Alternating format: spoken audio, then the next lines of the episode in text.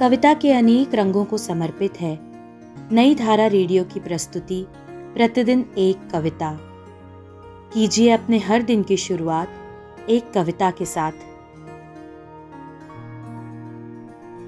आज सुनिए नरेश सक्सेना की लिखी कविता, अच्छे बच्चे, मेरी यानी मौलश्री की आवाज़ में।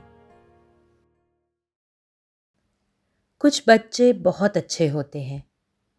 वो गेंद और गुब्बारे नहीं मांगते। मिठाई नहीं मांगते, जिद नहीं करते। और मचलते तो हैं ही नहीं। बड़ों का कहना मानते हैं, वो छोटों का भी कहना मानते हैं।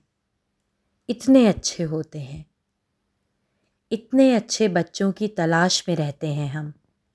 और मिलते ही उन्हें ले आते हैं घर अक्सर तीस रुपए महीने और खाने पर।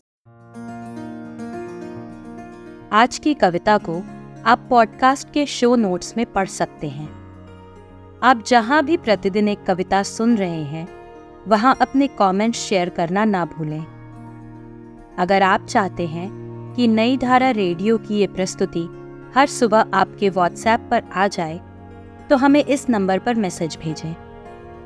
Seven four two eight seven seven five three seven six कल एक और कविता के साथ फिर मिलेंगे।